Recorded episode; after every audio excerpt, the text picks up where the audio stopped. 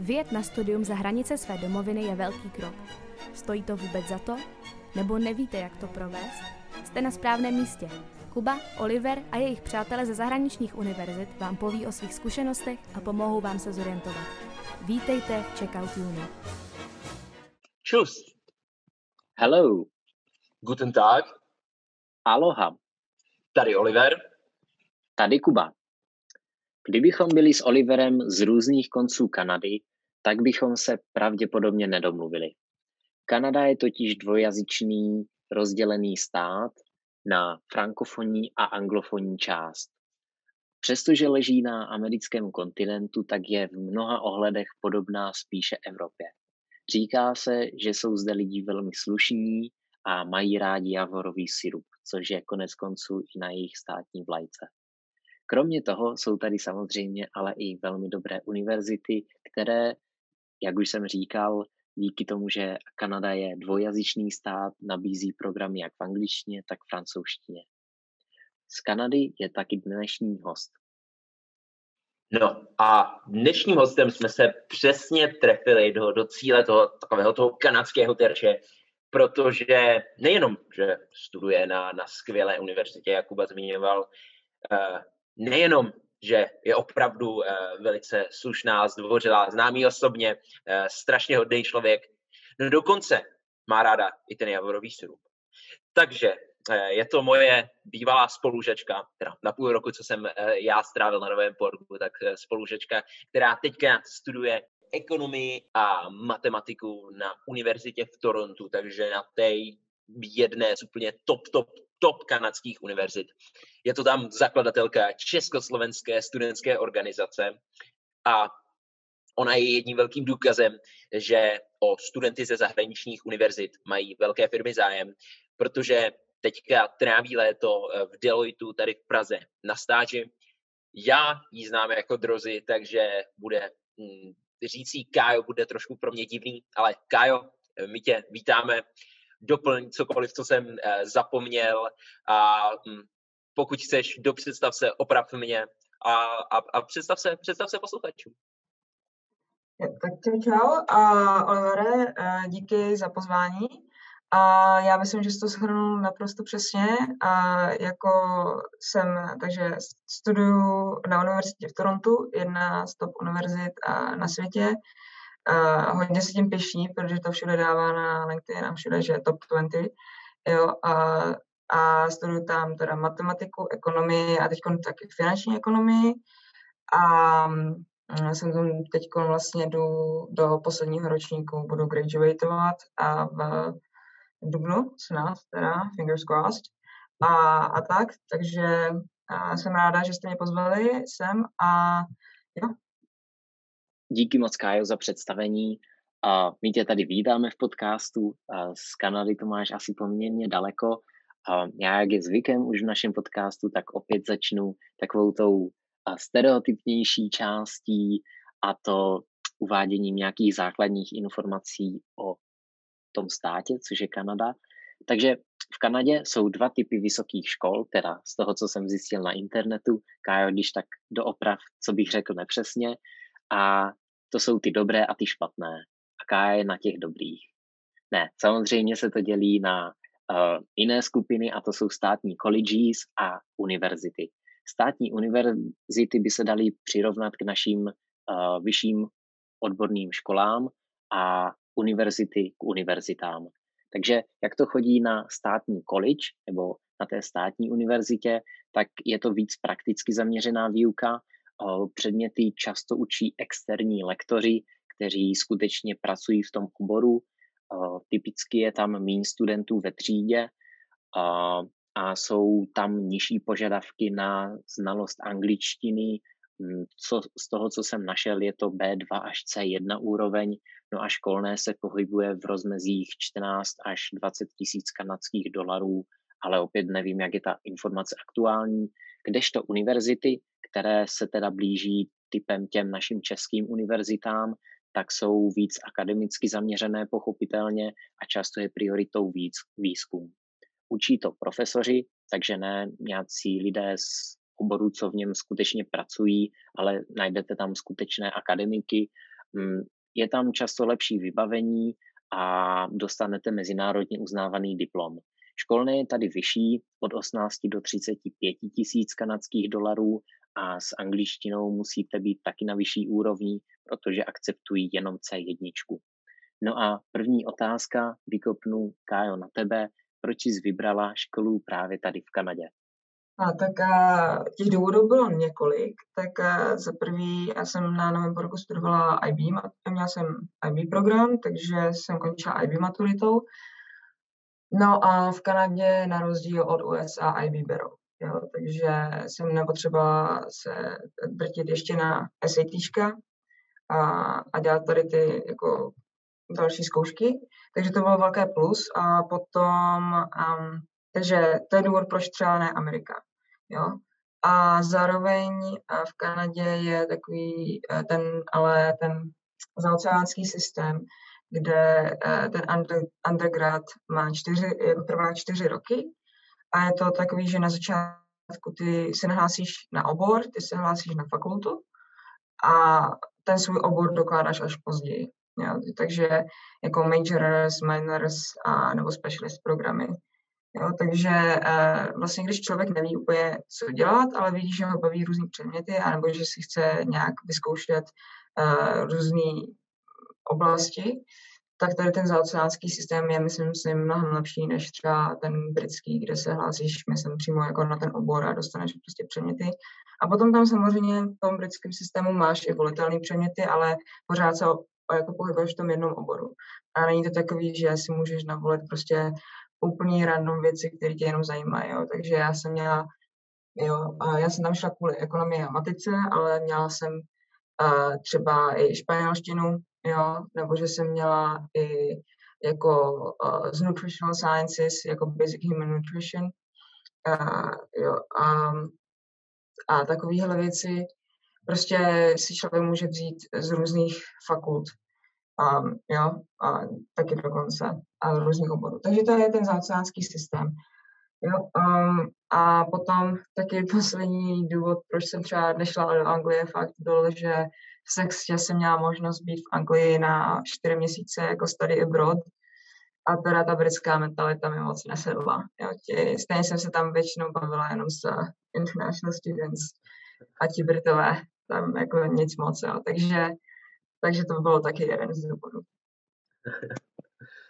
jsme, si, jsme si pozvali hosta a dostáváme takovýhle disku. To je hrozný. Ale eh, prosím tě, když už to, když už to vezmeme teda od, od eh, přijímaček, tak už eh, známe, známe tvoji motivaci. Zmiňovala si ID, ale přece jenom předpokládám, že to asi nebylo takový, že si jednoho dne zvedla telefon nebo že si napsala e-mail do Toronto a napsala, dodělala jsem IB. Měli jsme tu už epizodu o jako Americe, o Spojených státech, tam se to dělá přes Common App. Existuje v Kanadě nějaký ekvivalent, nebo jak prostě probíhalo přihlašování? Je to nějaký složitý proces do Kanady? Ale uh, já jsem, uh, Univerzita v Toronto je v Ontario a oni tam mají ten ontarijský systém a univerzit a uh, něco jako ten asi Common App, co si teď zmínil, ale prostě pro ontarijské instituce.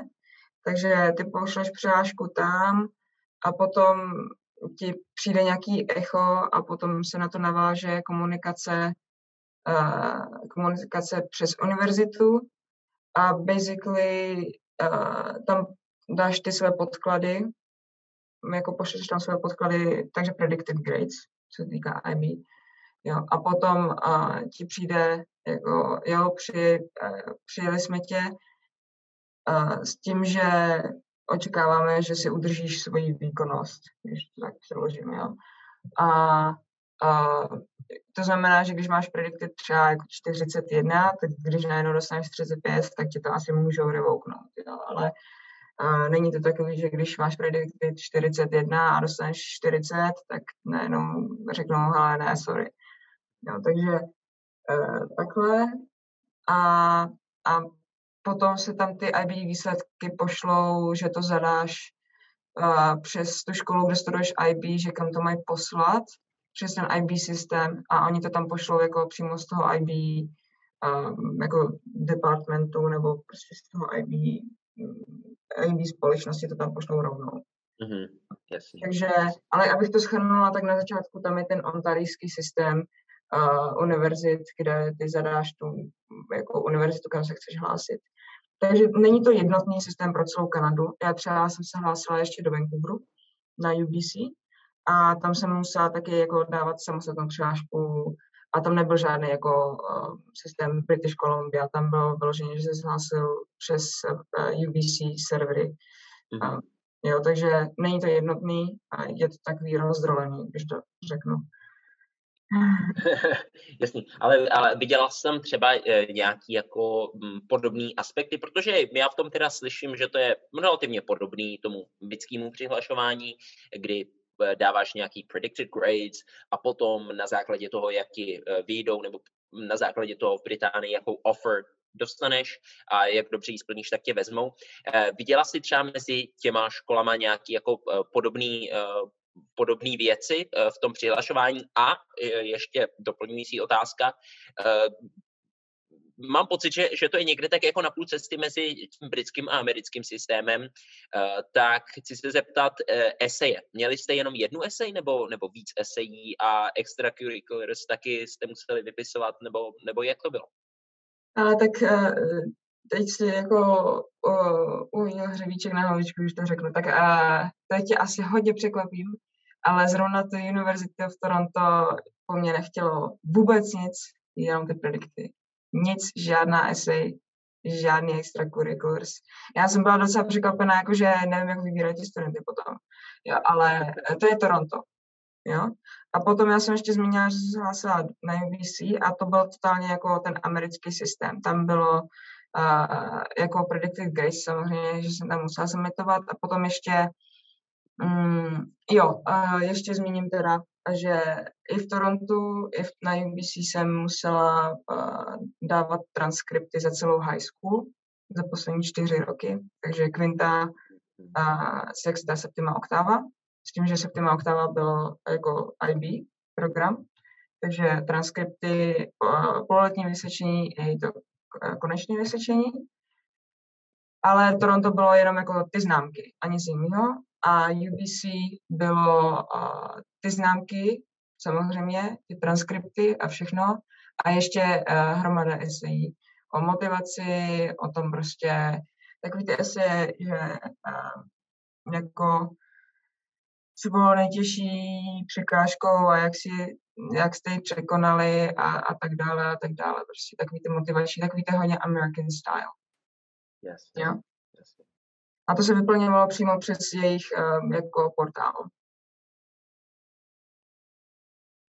Hmm. A to, to je jako, takže to není jako nějaký centralizovaný.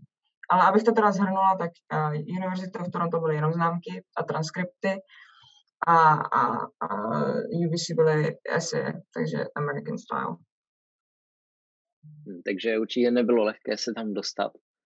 Já teď začnu tím, o čem jsme se bavili už v tom úvodu, o tom školném.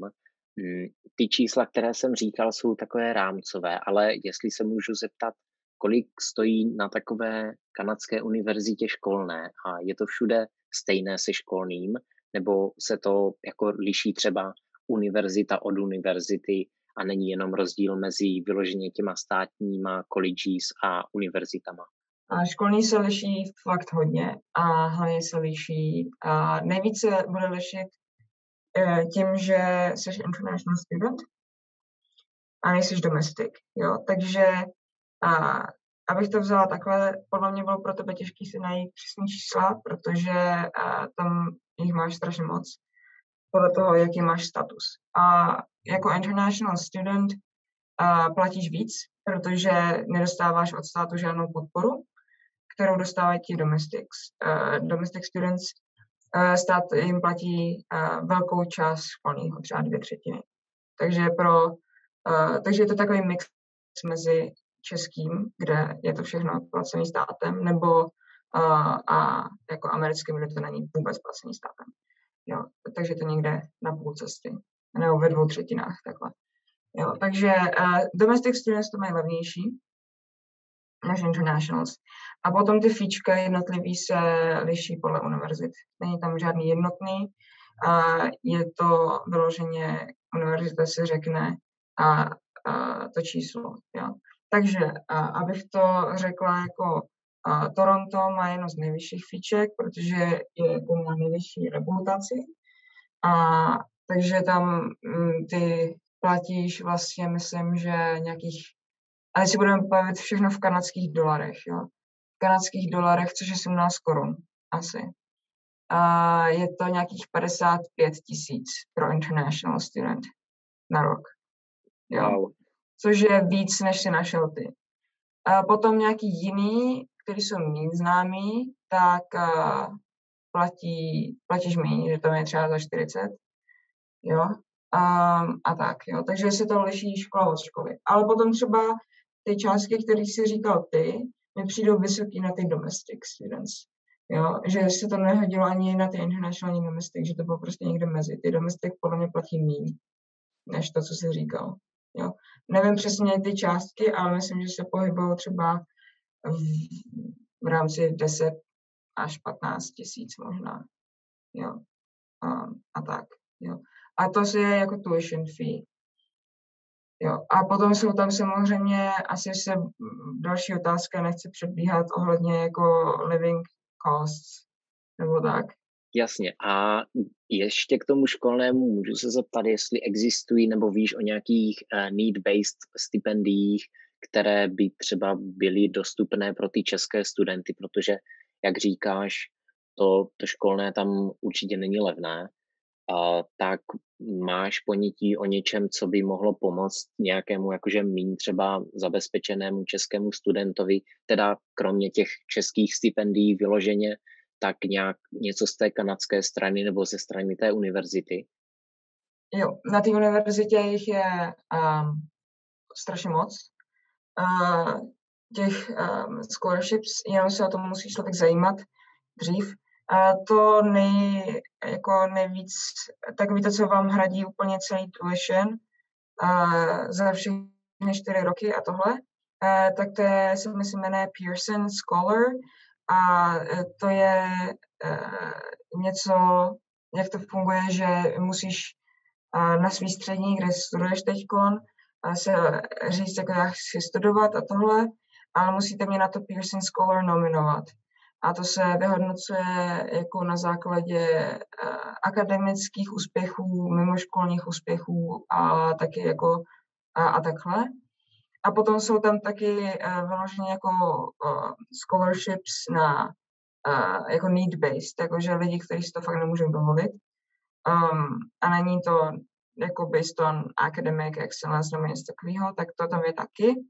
A ta škola má těch uh, scholarships strašně moc Jedinou nevýhodu, jedinou nevýhodu, kterou vlastně vidím, je, že tam je strašně moc uh, těch scholarships, které jsou určený třeba jako developing countries, jo, což jako Čech my nejsme, že jo, my Češi, takže pro nás všechny ty scholarships uh, pro developing countries se nepočítají, nepočítají se nám ani pro uh, jako Indi, vím, že tam jsou speciální pro Indii a takhle, takže Um, já jsem se třeba koukala a jediný takový special uh, targeted scholarship, na který já bych mohla být eligible jako women in leadership, kdybych to nějak udělala, ale uh, to je asi všechno.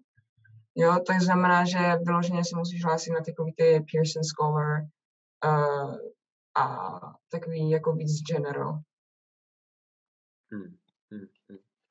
Super, super. Um, tak v ten moment najednou já uh, začnu hrát tu, tu, tu kartu, že, že mám to druhý občanství a, uh, že, že můj táta je z Ghany, tak, tak já jsem developing, tak, tak v ten moment bych toho uh, chytře využil. Každopádně přesouváme se dál od školního a blíž k tématu, který ty si trochu naťukla, ubytování. A mě by zajímalo, jak to chodí s ubytování. Normálně se vždycky hosta ptáme, ještě aby nám zmínil, jak tráví, jako jak trávil svoji, svoji první noc na univerzitě, protože někdy uh, v takových jako uh, těch zemí, kde nejsou takový ty velký moving days, což mám pocit, že možná Kanada, Kanada bude jeden z těch jako států, eh, tak někdy má jako dost veselý storky. Ale jak to chodí s ubytováním? Eh, máte tam prostě eh, dorms po celou dobu studia, nebo vás jako v Británii vykopnou po prvním roce, chodí lidi bydlet private, jak to máš ty? A pokud máš teda fakt zajímavou storku z první noci, jak jsi ji strávila, tak se poděl taky. A tak uh, začnu asi, uh, asi tou první nocí, uh, protože to nebude jako dlouhá storka. Já jsem přiletěla uh, a byla jsem jetlagged. Jetlagged a jak, jak sviň, když to tak můžu říct. A my jsme, já jsem přiletěla, my jsme měli orient, orientation week uh, pro uh, jako first years a všechno snažila jsem se udržet jako pozornost do programu, ale v 9 večer uh, už jsem měla vlastně tři ráno a už jsem to nějak nezvládala. Takže a ještě po celém dnu cestování a vybalování a všechno, takže moje storka byla taková, že jsem šla spát a dala jsem si samozřejmě jako špunty do uší, abych se vyspala. Takže to byl můj first night, jo. Nemoc záživný, asi to není to, co jste čekali, ale prostě to byla realita. Um, jo, takže a k tomu ubytování. Tak uh, já bych to hodně dala, je to takový mix. Všichni first years mají, uh, když projeví zájem, mají guaranteed místo na uh, jako dorm rooms. A, uh, a potom jako ti upper years se to, je to jako je to, ono to je takový složitější, jo, ale first years prostě mají guaranteed místo, pokud uh, o to mají zájem. Jo. Uh, ono je to složitější, protože kromě toho, že jsi na univerzitě, tak tam je několik kolegí, což je vlastně, tam má potom člověk své studijní oddělení a svoji jako komunitu, byt, jako bydlení a nějaký academic advising a takhle. Uh, takže já vlastně studuji na univerzitě v Toronto na, jsem na fakultě Arts and Science a jako college mám Victoria College. Jo, a Victoria College je to místo, kde já jsem měla své dorms a kde jsem bydlela první rok. Jo? A, takže, a, takže tak. Jo? A potom oni ty second, third and fourth years v těch dormech jako nemají tolik místo pro ně. To znamená, že když chceš bydlet jako upper year v dormu, tak se o to musíš jako quote unquote jako zasloužit. Takže oni hledají, oni vybírají studenty, kteří jsou třeba aktivní na té college nějak, že se že nějakým studentským spolku nebo organizují nějaké akce nebo takhle. Když jako mají nějaký plusový bodíky vůči té college, tak uh, je odmění tím, že vlastně jim dovolí zůstat. Jo. Um, to, takže to asi tak k ubytování. Já a, jsem první rok bydlela teda v dormroomu a teď už bydlím a, samostatně, takže jsem si našla bydlení off campus v shared bytě. A, jo, v shared bytě, prostě mám flatmate a mám byteček. Jo. Takže nedaleko kampusu je to, dojde se tam pěšky. Jo. Takže já jsem se rozhodla nehlásit se a říkám to proto, nahlásím se proto, že e, to dorm room jsou docela drahý na to, co v tom máš. Já vlastně teď platím, e, je to teda jako malý byt, jo, a, ale vlastně platím similar peníze, když do toho započítáme i jídlo, jo, tak platím vlastně stejné peníze, ale v tom, v tom mrakodrapu, ve kterém bydlím, tak je i přímo jako fitko a swimming pool a sauna a whirlpool a concierge a všechny tady ty věci. Ne, že by to bylo během covid otevřený, což mi trošku štvalo, ale prostě máš tam víc services a, a je to takový lepší ubytování než ty dorm rooms. A platíš vlastně similar jako amount of money. Takže, uh, takže ty dorm rooms nejsou moc desirable pro ty upper years. Hledají si spíš uh, věci off campus právě kvůli tomu, že to je levnější.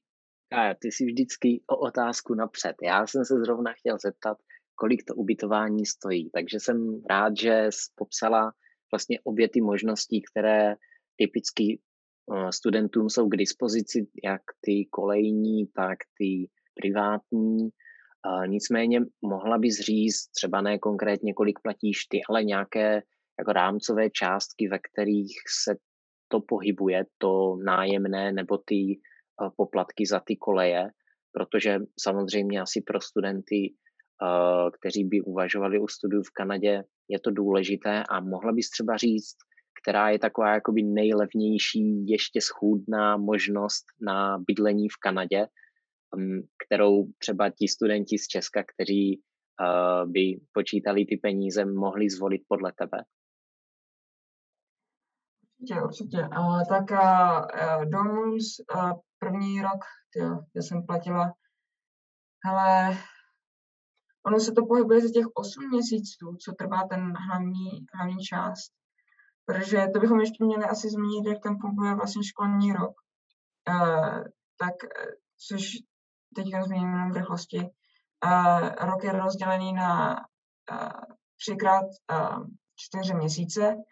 Uh, z toho uh, jedno, jedno to jako čtyři měsíce jsou takzvaně fall, druhý je winter a potom je summer. Summer většina lidí má prázdniny, že se nebere summer, uh, jako summer courses, Uh, a takže na ten fall a winter se teď budeme bavit. Na těch 8 měsíců, když se člověk chce jako, jako pronajmout ten dorm, tak většinou potom požaduje nějakých uh, 11 tisíc kanadských dolarů dohromady.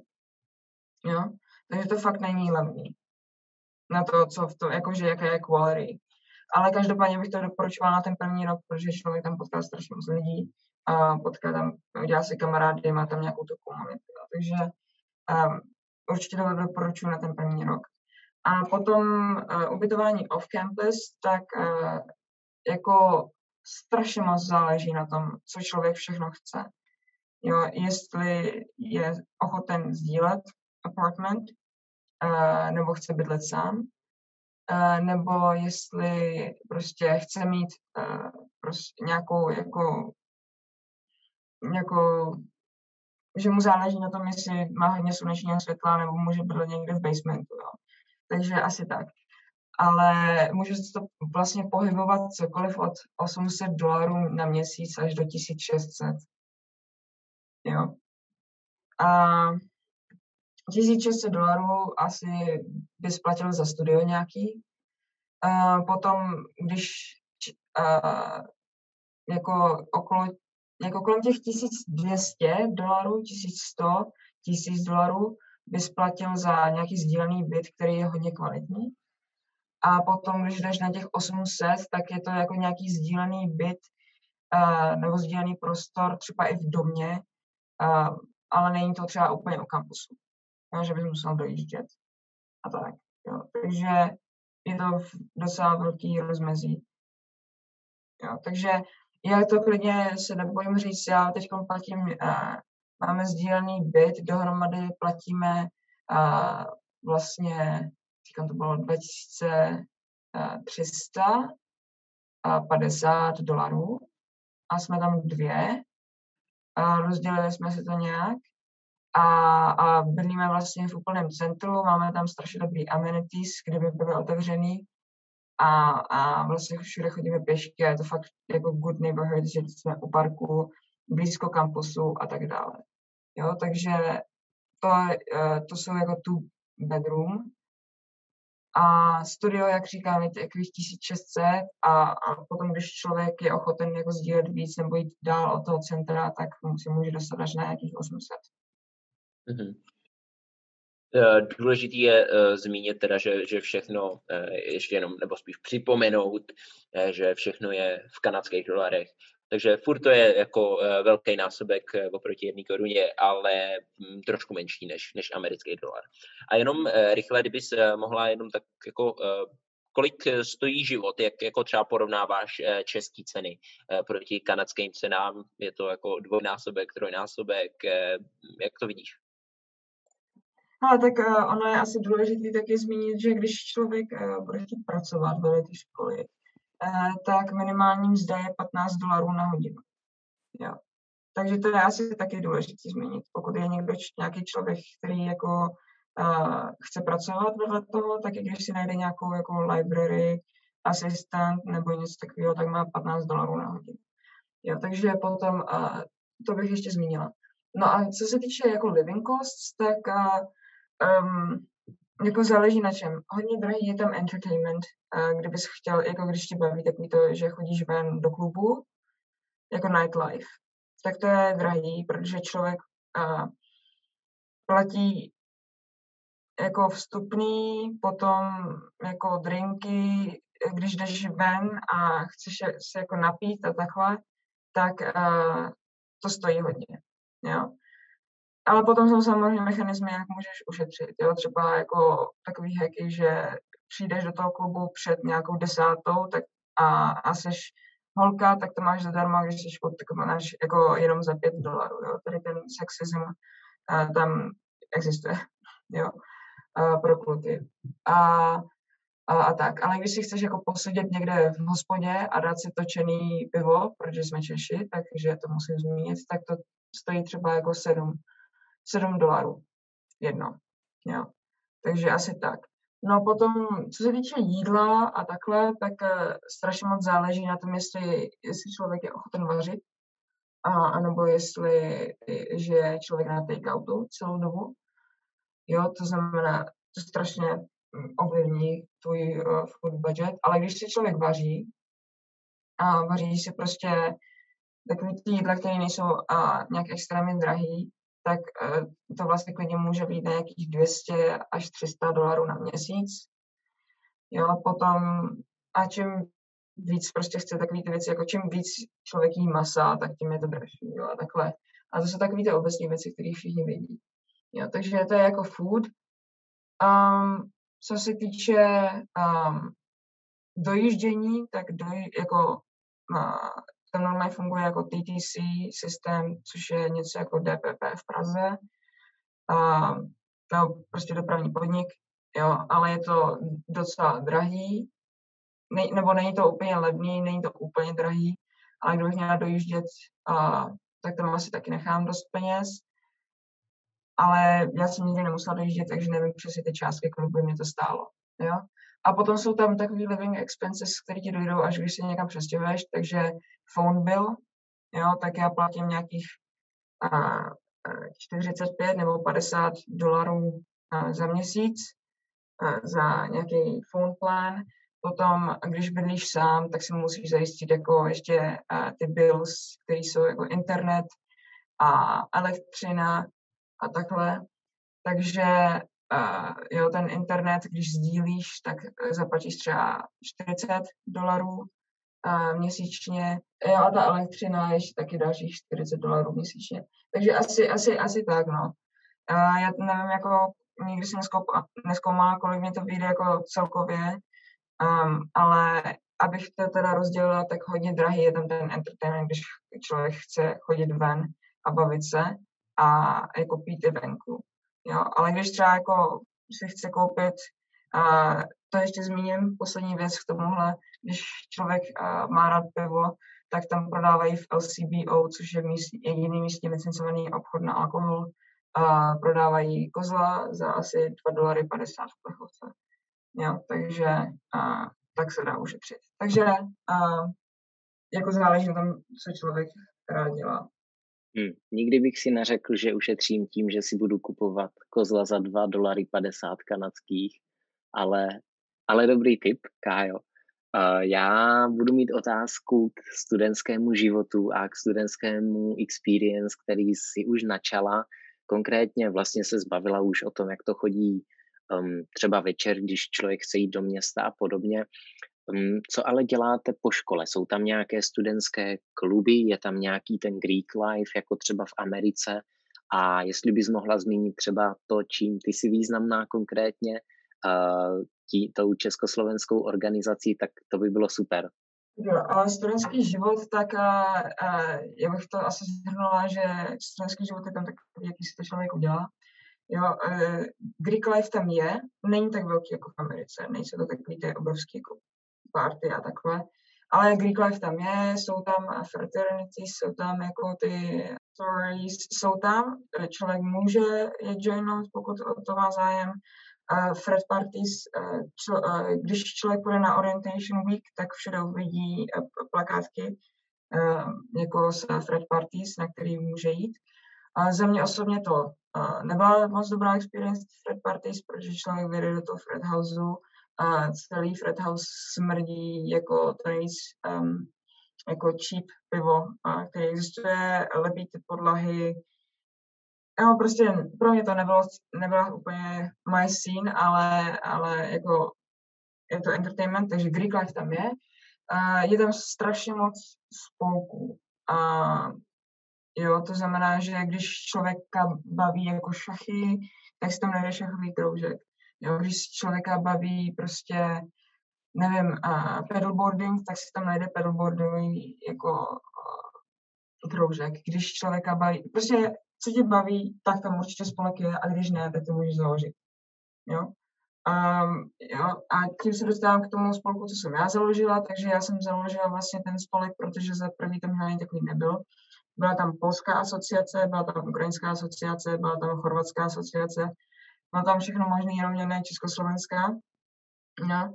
A zkusila jsem to s tím, že jsme museli to trochu upravit. Ten československý spolek nefunguje na stejné bázi jako ty spolky, které asi uh, jako fungují v Anglii, kde je těch uh, československých studentů strašně moc.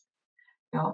Uh, na tom, v tom Torontu tam jako uh, těžko najdeš československého studenta, Uh, ona je tam velká československá diaspora, ale ty lidi jsou už starší. Oni jsou to lidi, co emigrovali do Kanady třeba v 60. letech. Jo, to znamená, že ona tam ta československá jako komunita je, ale se to teď staří lidé, kteří potom měli nějaký děti a kteří mají další děti, jo, ale ty vnoučata, když to řeknu, tak už vlastně ztratili trošku ten, tu connection, tu the heritage a takhle, což já jsem právě upravila ten spolek takovým způsobem, že se snažím oslovit právě tady tu, ty lidi, plus lidi, kteří se zajímají vlastně o československou kulturu, s tím, že pořádáme třeba jako uh, weekly uh, discussions, kde si lidi můžou procvičit mluvení v češtině, jo, nebo že, uh, že čteme, bavíme se, chceme dělat nějaký eventy, ale ono to samozřejmě, ten spolek byl založený už během covidu a všechno jsme to dělali během covidu, takže všechno děláme online. Takže to bylo potom trochu těžké.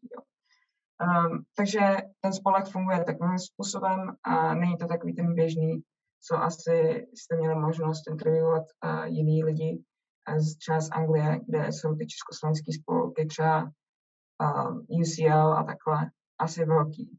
Mm. Jo, jo, jo. jo. Uh, to je možná, možná fakt krásně, krásně jako navazujeme z jedné otázky na druhou, eh, protože zmínila si teda, že jako lidi tam eh, přijíždějí, někteří už tam jsou jako delší dobu a pak jsou jako několika generační, ale když to vezmeme k teda k té první generaci, eh, nebo prostě k někomu, kdo, kdo tam jede studovat, tak jak to je s vízem? Je těžký se dostat do Kanady jako student? Co si pro to musela udělat? A ono de facto váže se k tomu hned druhá otázka, takže taková dvoje otázka tohle.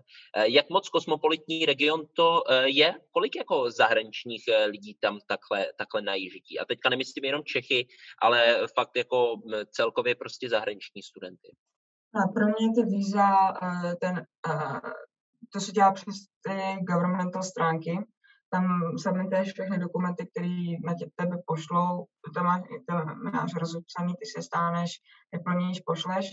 A u mě to trvalo fakt strašně jednou chvilku, a jako um, jako chvilku to trvalo oproti tomu, co oni mají, že tam mají nějaký five weeks nebo něco, tak já jsem měla vlastně za týden eh, zpátky mi řekli, že potřebují jen moje biometrics, protože jsem je do Kanady nikdy eh, nedávala, nikdy jsem tam necestovala, takže mě neměli v systému. Biometrics se musí, eh, bohužel to nedělají tady v, jako v Praze, v Česku, nikde, musela jsem jít do Vídně, je rád, takže to byl takový day dip, ráno jsem tam odjela, dala jsem tam biometrics na jejich ambasádě, nebo já už nevím, co to bylo. A, a potom jsem se vrátila zpátky do Prahy. A, ale vlastně asi tři dny potom, co jsem odezdala ty biometrics, tak už mi přišlo jako confirmation, že jo, jo, tady prostě dostala studentský víze. Takže pro mě osobně tenhle proces byl hodně krátký. Nevím jak to funguje s tím, že oni měli pozastavený ty programy kvůli covidu, protože tam nepouštěli fakt nikoho. Uh, takže teď no, úplně nevím, jak to funguje, ale myslím, že to zase rozjíždí a že to budou aprovovat. Jo. Uh, takže asi tak. Um, takže jako submitnout dokumenty, dát biometrics a jsi za vodou. A co se týče kosmopolitního regionu, tak zrovna to Toronto je tím strašně známý a jeden z důvodů, proč jsem tam strašně ráda, je, že 50%, víc než 50% lidí v Torontu se ani nenarodilo v Kanadě, nebo ani nejsou z Kanady. Takže tam jsou lidi odevšad. Jo, je tam strašně moc třeba z Jamajky, je tam strašně moc a, a, jako z Ázie taky, je tam strašně moc a, jako i Rusů, prostě odevšad. Um, a je to strašně super, uh, jako v tom městě jsou vyloženě neighborhoods, které se jmenují jako Little Italy, Little Portugal, jo, a takhle prostě takový jako mini komunity, nebo prostě neighborhoods, který vyloženě tam člověk přijde a cítí se, že tam mají ty italské kavárny, italské pizzerie, mluví si tam na, na ulici italsky, jo, a takhle dál. Takže hodně kosmopolitní region. Super, super, to my v Manchesteru, to my jsme trapní, my máme jenom náš tradiční uh, Chinatown, uh, takže to, to, to má asi každý město. Uh, každopádně specifikum oproti jiným regionům. Zeptám se tě. A to může být fakt pozitivní nebo negativní. Uh, když jsi tam přijela, je něco, co tě vyloženě jako šokovalo a říkala jsi, jo, tak tohle je na Kanadě úplně unikátní, tohle jsem třeba ani nečekala. Eh, bylo tam něco takového? Ale já doufám, že to nemyslí špatně, ale jako právě to, jak tam jsou prostě lidi odevšat, tak mě tak strašně šokovalo, že to byl takový culture shock pro mě, protože až tam jsem si uvědomila, jak strašně jsme jako Češi bílý národ. A vlastně, souhlasím, a, a třeba, souhlasím.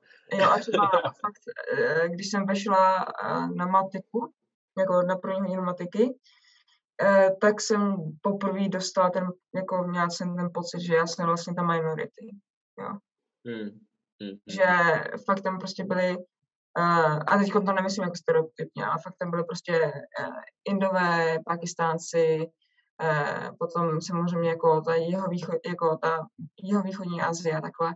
Takže a já jsem tam byla, myslím, tam fakt byly třeba jako dva dva z nás byli bílí. Takže to hmm. bylo hodně culture shock pro mě, a, ale jako nemyslím to ve špatném slova smyslu, prostě až tam jsem si to uvědomila. A, a ale potom si člověk na to strašně rychle zvykne. Jo? Hmm. A hmm. potom jsem ten culture shock zažila znovu, když jsem přilítala zpátky uh, do Česka na Vánoce, ten první rok. Že jsem přiletěla, dosedla jsem na letiště a všichni bílí. Jo? Takže to byl jako šok pro mě. A potom, uh, ale to je takový jako hodně americký, že uh, u nich uh, se nezdraví jako dobrý den, u nich se zdraví how are you a ty máš default odpověď jako good, how are you. a když řekne, že ale je to zrovna dneska špatný, tak se na tebe kouká jako, ale my se, jsem se tě jako reálně ne, na to moc nechtěla ptát, ale prostě takový, jako, že je to trošku jiný. Takže Jasný. Asi... Jasný, to je, to, je, to je taková americká, americká klasika. Tak díky za insight, Kájo. Uh, jako to jsem nečekal, že až tak moc um, jako kosmopolitní je to region, protože přece jenom Kanada je vzdálené místo, uh, kolonizované převážně bělochy, takže to je opravdu zajímavé. Um, já bych tě poprosil, jestli bys mohla říct uh, největší plusy a největší mínusy studia v Kanadě. My jsme mluvili o um, jako hodně věcech, které by se za, dali zařadit do těch škatulek, tak jestli bys mohla říct prostě ve zkratce největší pozitiva a největší negativa, um, co si myslíš, že má, jako, nebo že se vážou ke studiu v Kanadě? Tak uh, jo. Ale já nevím, jestli to bude, jestli to jde rozdělit na pozitiva nebo negativa, ale řeknu to asi takhle. Uh, nejdřív jako o té univerzitě, jako University of Toronto, je to těžká škola, není to easy, takže je jako mínus bych to dala pro lidi, kteří uh, si jdou jako zatím jenom jako ležerní university experience, uh, že pokud se prostě člověk nebude učit, tak jako tady z Česka jsou lidi zvyknutí z těch gymnázií, že jo, já jsem se na to podíval den předem a mám za jedna. Jo no, když jsou lidi chytrý. A jo, um, a potom uvažují o tady těch zahraničních univerzitách. Zatímco tam prostě, tam jsou všichni uh, lidi takový, kteří měli prostě 95% average a takhle. A najednou ten average v těch kurzech, jako v těch courses na univerzitě je jako 60%. S tím, že půlka těch lidí failne. Jo. Um, takže není easy, není to easy škola. Fakt. Takže minus pro lidi, kteří se chtějí jako jenom tak užívat a moc jako neučit a že se to naučí až na tu zkoušku, to fakt nejde. Jo?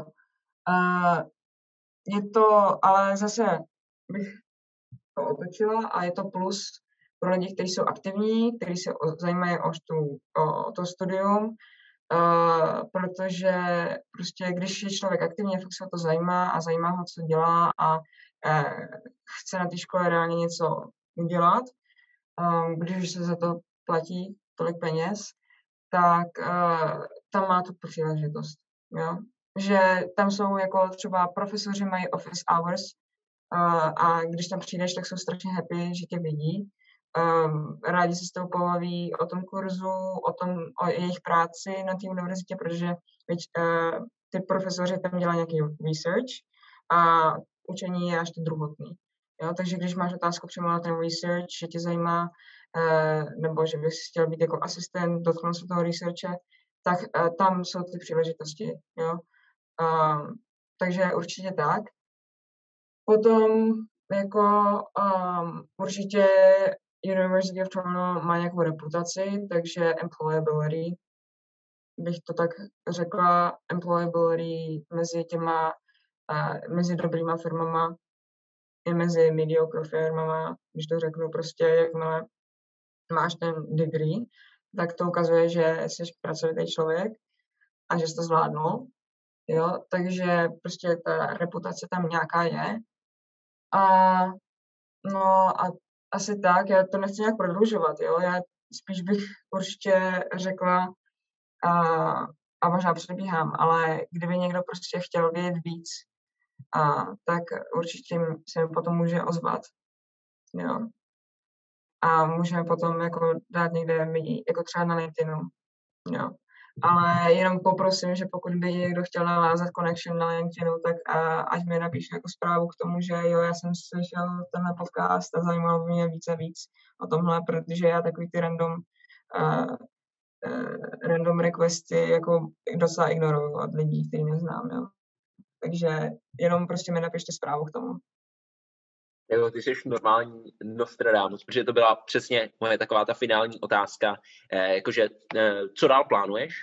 Eh, plánuješ, eh, až, až dostuduješ, vím, že teďka teda děláš v Deloitu, plánuješ pak zůstávat v Kanadě, plánuješ se vracet sem a mimo jiné jsem ti taky chtěl dát prostor, ať si dáš eh, shoutout, jednak na čem pracuješ, ale pak taky kam se ti mají lidi ozvat, kam ti mají dát, já nevím, odběr, follow, co já vím co, tak asi LinkedIn hlavní platforma a případně, případně jiný, ale teda asi hlavní, hlavní otázka je, co, co tě dál čeká.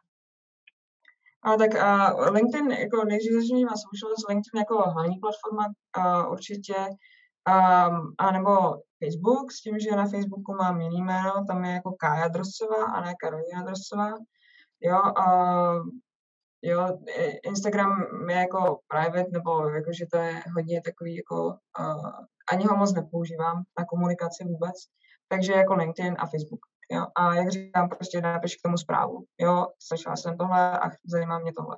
Jinak to bude asi ignorovat z mé strany. Um, a takže tak.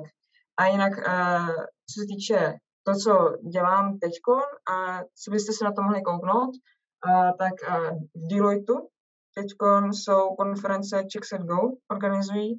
Jedna už byla o e-governmentu, tam jako oni vždycky zvou nějaký experty, Uh, takže v té konferenci e-governmentu uh, mluvili lidi jako z Estonska a Irska, kde je ten e-government, jak se funguje a jak bychom to tady mohli nějak začít řešit, protože nevím, kolik lidí, jako uh, doufám, uh, jako ta byrokracie, která tady je, tak to je něco hroznýho. Jo. Uh, to bych možná ještě zmínila, protože to je relevantní pro lidi, co budou chtít studovat v Kanadě, tak musí se od ministerstva školství vyžádat potvrzení, že ta úroveň toho kanadského studia je stejná jako tady v Česku, a, což řeší jako všichni lidi, co jdou z zahraničí, ale je to problém prostě takový, že uh, oni to chtějí podepsat na té univerzitě a ověřit to v Torontě nebo jako v Kanadě a potom to tady dokládat, takže reálně tam on se mnou jel na první jako den, a tam letěl se mnou táta, s tím, aby mi pomohl jako mluvit na všechno a potom, když letěl zpátky, tak už letěl s tím papírem a tady to dokládal na ministerstvu školství. Jo. Takže to je jenom taková odbočka. Uh, takže byrokracie jako v Česku je hrozná, takže tady to řešili na první konferenci a ta další je teď na konci srpna 30. 31. a je o vzdělávání a jak se může prostě změnit to vzdělávání, který je tady v Česku. Um, a jako by směřuje to tím směrem, že uh, oni chtějí dělat jako creating a learning society, takže se zaměřují jenom, nejenom na education, na tu formal education, kterou člověk má na začátku života, ale na uh, vlastně learning jako ongoing proces. Člověk se vzdělává během toho života a učí se nové věci, učí se nové skills a, a tak dále, a tak dále. Nebo aspoň by měl. Takže to se děje na konci srpna a teď já tady na tom pracuju. Takže to je jenom takový shoutout. Já si myslím, že uh, to schrnula úplně v pohodě. Bylo to teda, co dál, kam se mají lidi mrknout, na čem pracuješ. A uh, no možná, možná uh, teda po uh, teďka po těchto projektech, co děláš, příští rok teda uh, končíš graduation, čeká ti nějaký master, zůstaneš v Torontu, vracíš se do Prahy, jak to vidíš? Ale uh, osobní, jako to se mě ptáš na takové věci, co se mě začíná už ptát táta a já mu vždycky řeknu, nevím. Ale uh, já uh, jako jediný, co, tak vím, že si tam chci dát chvilku pauzu, protože já jsem měla summer school a pořád mám summer school, jsem si vzala školu i během léta online, tím, že je korona, tak to dělali online, takže když už jsem tady, tak můžu dělat nějaké kurzy. Díky tomu vlastně, já nevím, to studium je na čtyři roky, většinou na tom undergradu, ale já to stíhám za tři, právě díky tomu, že mám ty sama courses. A, a ještě nějaký kredity z IB. Takže, takže tak. A, takže já to stíhám za tři, takže budu graduatovat v Dubnu. A já jsem říkala prostě, že si chci dát chvilku pauzu a nějak rechargenout a koukám se mm, možná na nějaký master programy, který, protože ty masters tam začínají, že jsou třeba na 16 měsíců, takže oni nabírají dvakrát během roku, v září a v lednu, takže kdybych si dala 8 měsíců, 8 měsíců volna a začala třeba až v lednu, tak to reálně jde udělat takhle. Takže to je jako jedna z možností, ale říkám, nevím, ne, nemám nějaký pevný plány, že, by, že bych věděla, že jo, tady mám tuhle nabídku práce, nebo jo, tady prostě chci na, tohle, na tenhle program, nebo nic takového vůbec. Chci se dát určitě pauzu a cestovat.